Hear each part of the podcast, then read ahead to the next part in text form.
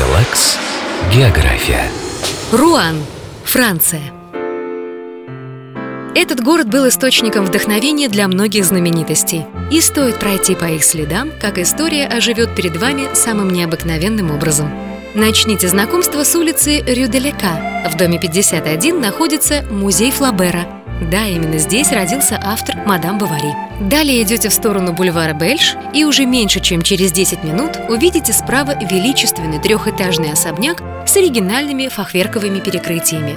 Это уже дом отца французской трагедии Пьера Корнеля и музей целой эпохи с интерьерами 17 века.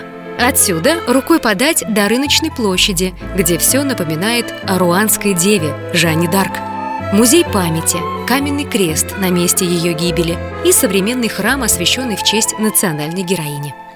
Затем от площади сворачиваете на улицу Больших часов. Мимо ресторанов, магазинов и сувенирных лавок она приведет вас к знаменитой арке, которая увенчана символом города – астрономическими часами.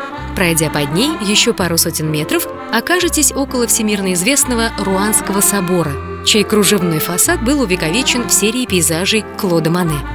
Внутри вас ждут потрясающей красоты витражи и чудесные образцы усыпальниц, например, саркофаг Ричарда «Львиное сердце».